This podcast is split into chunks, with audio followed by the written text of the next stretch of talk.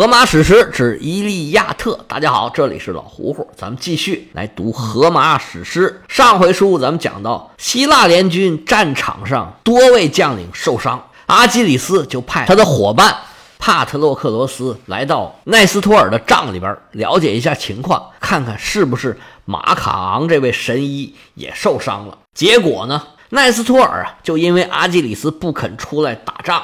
就跟帕特洛克罗斯讲起了以前的故事，这下可倒好，月亮在白莲花的云朵里穿行，晚风吹来一阵阵快乐的歌声。这位小帕坐在高高的高背椅上，听着老头讲他过去的事情。这一回的主要目的，应该就是讲奈斯托尔年轻的时候有多厉害。毕竟奈斯托尔在这本书里面也是一个非常重要的人物。奈斯托尔是皮洛士的王子，当时还是王子，现在已然是国王了。和他们这个邻国爱丽丝比起来，皮洛士是人又少，地方又小。搭着赫拉克勒斯这么一打，十二个儿子死了十一个，就剩下奈斯托尔一个了。所以两国经常是打来打去。奈斯托尔所在这个皮洛士啊，就是一直不占上风。不过随着奈斯托尔的长大，这个情况就逐渐发生了一点点转变。奈斯托尔逐渐是长大成人，能耐是越来越厉害了。终于有一天出手抢了爱丽丝城邦的大量的猪马牛羊，那双方械斗之中啊，肯定有死有伤。奈斯托尔得胜还朝。他父亲是又惊又喜呀，喜的是，毕竟抢了这么老多东西回来；惊的是说奈斯托尔啊，你这小伙子年纪轻轻啊，给我惹这么大祸。爱丽丝城邦一直比我们实力强，他丢了这么多东西，死了人，他必然不能跟我们善罢甘休啊。涅留斯十二个孩子已经死了十一个了，就剩这一个孩子了，他生怕奈斯托尔再出了什么事儿。说孩子，你就老老实实在家跟我待着，哪儿也别去。你的马、你的车我都给没收了。我们把东西分完了，赶紧的整军备战。你在家待着，可千万别出门啊！奈斯托尔说：“我现在已经是大小伙子了，已经长大成人了。”他爹就说：“你少废话，你跟家待着，别出来。”皮洛士有一个城堡，名字叫做斯罗厄萨，正处在爱丽丝人往。皮洛士攻打的交通要道之上，涅留斯是火速加急，赶紧派人往城堡里面运东西。整个城邦是一级战备，所有的男性青壮年个个都拿着枪、拿着刀，带着带着盔甲，准备打仗去了。果不其然，三天之后，吃了大亏的爱丽丝城邦大队人马把城堡围的是里三层外三层，风雨不透，是水泄不通。皮洛士人也不能怂啊！一场大战是一触即发。在我手上这个译本里啊，这个爱丽丝被译成厄利斯，厄运的那个厄。那这个厄利斯的人呢，被称为厄培亚人。打仗之前啊，双方就开始祭神。皮洛士人给他们旁边的这条河的河神，还有波塞冬，还有宙斯，还有雅典娜，分别都献祭了一头牛。反正这牛都是刚抢的。两阵队员马上就要开打了。内斯托尔给急坏了，这打仗我不去，那可怎么办呢？那不行，没有马，我自己走路我也得去。这边战场上可就已经开打了。厄培亚人领头的是一个双胞胎兄弟，被称为摩利俄奈斯兄弟。这个名呢是得自他们俩的母亲，名叫摩利奥涅。他们俩表面上的父亲是阿克托尔，为什么说表面上的父亲呢？就是说呀，这个阿克托尔是摩利奥涅的丈夫，是爱丽丝这个城邦里面的贵族。两个儿子长得也是又高又壮，武艺也算是高强。但实际上呢，这俩儿子是波塞冬的儿子。这位摩利奥涅呀，跟波塞冬有染，这阿克托尔实际上就当了便宜老爸了。双方一打起来呀，跟往常一样。皮洛士是打不过人家，支棱了一段时间之后啊，就慢慢的往城堡里面退。对攻战眼看就变成围城战了。突然间，从皮洛士的队伍里面就杀出一员小将，一杆枪是上下飞舞，左右开弓，劈球扑哧，不一会儿就扭转了战局，一出手就把爱丽丝国王的女婿斩于马下。双方的局势瞬间逆转，皮洛士是士气大振。这小将不是别人，正是奈斯托尔。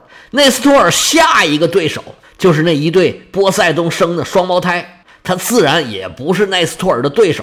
奈斯托尔正想下手呢，忽然狂风大作，本来呀晴空万里，突然下起雾来了。奈斯托尔就愣在当场，什么情况？这是战场上是伸手不见五指，不多一时，云开雾散，发现呢，波塞冬这对双胞胎儿子已然是踪迹皆无。怎么回事啊？这波塞冬实际上也是奈斯托尔的爷爷，这两边啊论着还有亲戚关系呢。那波塞冬说自己人，咱不打自己人呢。这边刚要下手，波塞冬就施展神力，把自己这对双胞胎儿子给运走了。爱丽丝这回主将都没有了，那自然是一溃千里呀。奈斯托尔指挥人马一路掩杀，连杀带抢啊，把对方的马呀、车呀、铠甲呀。收拾收拾，通通拉走。边敲金凳响，齐唱凯歌还，这是大胜而回。奈斯托尔讲着自己年轻时候露脸的故事，讲的是口沫横飞，脸都红了。旁边帕特洛克罗斯在那听着，如坐针毡呢，越听越别扭。老头说：“你要回去跟阿基里斯说呀，说你还年轻啊，现在他不出手啊。”等我们真的打败啊，他再想哭都来不及了。帕特洛格罗斯说：“是是是，我。”奈斯托尔说：“你什么你呀？你记得你父亲临走时对你说什么话了吗？我当时和奥德修斯俩人为了这次远征是招兵买马，特意去找阿基里斯的父亲。我现在记得还很清楚啊。当时我进门的时候啊，你和阿基里斯还有你们两位的父亲全都在场。当时阿基里斯的父亲帕留斯啊。”正在院子里面烧烤呢，当时那肉啊已经切下来了，你们小哥俩啊正在那分肉呢。当时两位老的把我们请进去了，对我们非常的客气，又是敬酒啊，又是上菜。当时我们就是想请你们出征，两位老人是满口答应，而且当时嘱咐你的话，我现在还记得。你父亲当时说呀。说我的孩子啊，论血统，阿基里斯远比你高贵，但你比他年长，他比你有力，远为有力。但你要给他一些忠告，有益的劝导，为他指明方向，他会顾及自己的近意，听你的劝告。现在就是你劝告的时候了。你父亲跟你说这些话，你都不记得了吗？阿基里斯很聪明，而且这时候啊，只有你跟他最亲，他最听你的话。如果你要能劝动他，说不定啊，我们这个战争啊还有一线曙光。要不然呢，我们可就真的够呛了。小伙子，你说对不对呀？小帕这个时候啊，眼瞅着战事不利，这么多人，尤其是这么多将领，一个两个的都伤了，他这时候心里已然是大受触动。加上奈斯托尔连说带比划，最后还拿他父亲的话怼了他一段。眼看着战友都在战场上拼命，自己和阿基里斯俩人在那袖手旁观，他内心里也觉得，是不是咱们做的有点过分了？但是他自己能做的也很有限，这时候啊，只能起身跟老将军告辞，说我得回去跟我家将军报告去了。他在那边，可能都等急了吧？不好意思，辞别了老将军，出了帐，一路往回走，走着走着，路过了奥德修斯的船。这船呢是整个希腊联军船队的最中间这个祭坛就设在他的船上。走到这儿啊，正好碰见刚才在战场上大腿中箭的欧鲁普罗斯。这时候欧鲁普罗斯啊，瘸着一条腿，浑身是汗呐，血流不止，那能不疼吗？只能咬牙挺住，但还是忍不住，有的时候就发出一点呻吟之声。这一步一步蹭着往回走，小帕赶紧伸手搀了一下。说将军，您这是怎么了？没事吧？欧罗普罗斯苦笑一声：“你看我这样像没事吗？”小帕将军搀着欧罗普罗斯回到了自己的帐里，坐定了，张嘴问这位将军说：“你看现在这形势怎么样啊？我们这还能不能打呀？”欧罗普罗斯是长叹一声啊，说：“哎，我看呢，就真的够呛。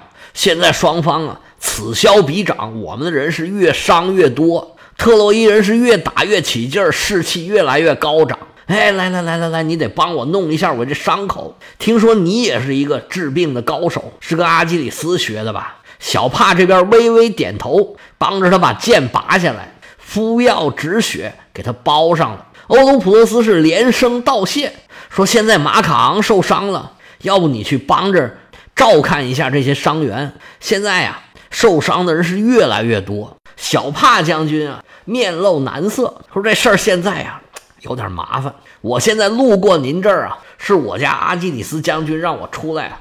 帮他看一看到底奈斯托尔老将军那边有什么情况，我还得回去交令呢。不过看你现在伤成这样，我也不能走啊。哎呀，这事儿真麻烦呢。就在这种纠结的状况之中，本书的第十一卷就完结于此。十二卷一开篇，先是说帕特洛克罗斯啊还在这照顾着欧卢普罗斯，然后。花了一大段的篇幅讲了希腊联军挖的这条壕沟和修的那座城墙。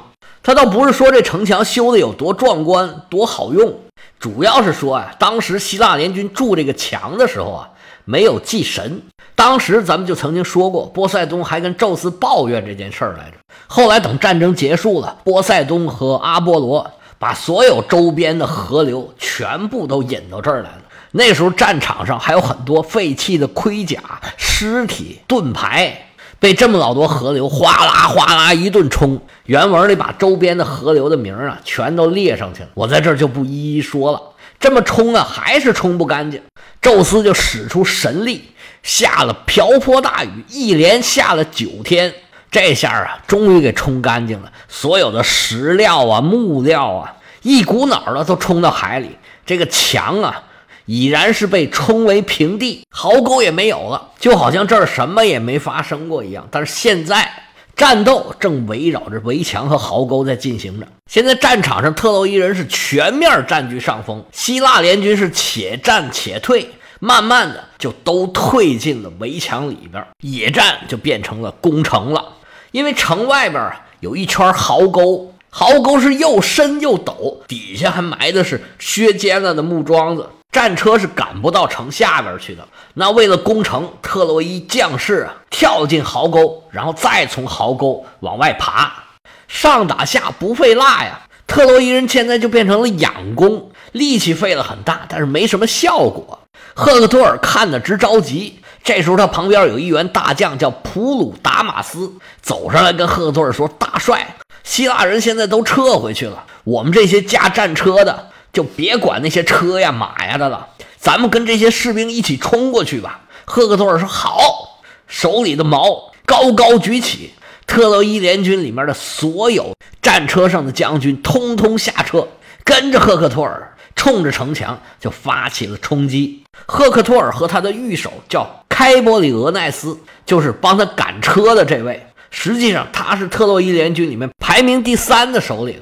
他们俩带着第一队人马，帕里斯和另外两位统领带着第二路人马，第三队人马由德伊福伯斯率领，他也是普里阿摩斯的儿子。这三队人马是特洛伊的嫡系部队，全部都是普里阿摩斯的儿子。带领第四队的是埃内阿斯、安特诺尔的两个儿子，辅佐埃内阿斯。第五队由宙斯的儿子萨尔培东率领。跟着他的有格罗克斯，还有另外一位将领。这两位在之前故事会那段曾经露过脸。他们是小亚细亚半岛南部吕基亚那个地方过来增援特洛伊人的，所以就由萨尔培东率领五路大军，是浩浩荡荡，像五个大锤子一样，咣咣咣撞着希腊人的城墙。他们采取乌龟阵法，就是用盾牌呀顶着上边和前边。仿佛用盾牌盖一个小屋一样，能挡住上面的射箭还有标枪。虽然很缓慢，但是很坚定的一步一步朝着城墙就移过去了。大部分人都采取这种办法，稳扎稳打。但是肯定的，哪儿都有聪明人嘛，就想走捷径。这时候呢，就有一个将领名叫阿西俄斯，就对普鲁达马斯这个办法呀，非常的看不过去。这得打到什么前儿去？不行，我得想点别的办法。他现在看呢，这个希腊联军这个城墙的大门其实没有关，因为还有好多士兵啊没撤回去呢。阿西俄斯心想，我要是冲过去，这么一下子哐叽一下，不就把他那个门给撞开了吗？还用得着这么费劲吗？于是阿西俄斯就带着自己的手下催动座驾，朝着大门就冲过去了。但是他没想想啊。最好走的路往往就是死路。希腊联军怎么可能轻易的放出这么大的漏洞让你来钻呢？这位阿西俄斯刚才已经在战场上算是逃过一劫。那位克里特首领伊多莫纽斯投出的一杆标枪是险一险就把他给扎下来了，结果就在他身边呢擦身而过，差一点小命就没了。这时候跑到这儿来嘚瑟来了。发现一队人马朝着大门跑过来了，守门的希腊联军早就注意到他了。门前负责保安的是拉皮塞人，是希腊北方的部族，非常强悍，为首两员大将，一个叫波鲁波伊特斯，一个叫勒昂丢斯。俩人在门口一站，稳如泰山，跟黑铁塔的相仿，单等着阿西俄斯过来闯关。阿西俄斯带着几员将。在特洛伊士兵的簇拥之下，朝着城门就发起了冲击。希腊联军想从这城门往回撤，特洛伊联军想从这城门往里面攻。现在城门口啊，成了一个交通特别拥挤，到处都是人。这个时候啊，就难免在这形成了一个激烈鏖战的局部战场。现在准备冲进城的希腊人已然都是散兵游勇，无心恋战了，真的打起来。特洛伊联军是占尽了上风，眼看着自己人要吃亏啊！守门的两员大将也跳进人群参与了厮杀，眼看着城门要吃紧，特洛伊人士气高涨，正想往门里冲呢，突然感觉上头噼里啪啦、噼里啪啦，那石头啊就像下冰雹子似的，小的石头跟鸡蛋似的，大的石头跟磨盘一样。冲在前面的特洛伊士兵，好多都被砸得头破血流。阿西俄斯眼看冲击城门无望啊，急得直拍大腿啊！在这种时候，只能跟宙斯祈祷，说：“父亲宙斯，现在连你也成了十足的骗子。我从未想过，善战的阿开亚人能够挡住我们的勇力和无坚不摧的双手，像似腰肢细巧的黄蜂。”或筑巢山岩小路的蜜蜂，绝不会放弃自搭的空心蜂房，勇敢地面对采蜂人的进逼，为保护自己的后代而拼战。他们虽然只有两个人，却不愿意离开墙门，除非杀了我们或被我们宰杀。这不像是祈祷，更像是抱怨。眼看着对手只有两个人，但是这么老多进攻的特洛伊人呢，拿这俩人一点办法都没有。这时候，宙斯啊，连理都没理他们。有本事打去，没本事死去。这么长的城墙啊，不止一座大门，所有的门都陷入了争夺之中。刚才咱们提到那两位门神呢，虽然是身陷重围，以寡敌众，但是临危不乱，是越战越勇。波鲁波伊特斯首先是拿自己的标枪，一枪就飞出去，扎中了对方的头盔。达马特斯是应声倒地，脑浆崩裂，然后是根深进步，枪扎剑刺，又杀两员大将。他的搭档叫勒昂丢斯，也毫不含糊，先是一枪击倒西波马克斯，然后拔出宝剑，蹭蹭蹭蹭，连杀四将。这名儿我就不多说了。整个希腊神话这几位的名呢，也就都只出现过一次。拿赵本山的话来讲，他们也不是什么名人，就是个人名。这时候特洛伊联军尽管占尽上风，但是这门呢，他们就暂时还是攻不进去。希腊联军虽然将将守住，但是非常的吃紧。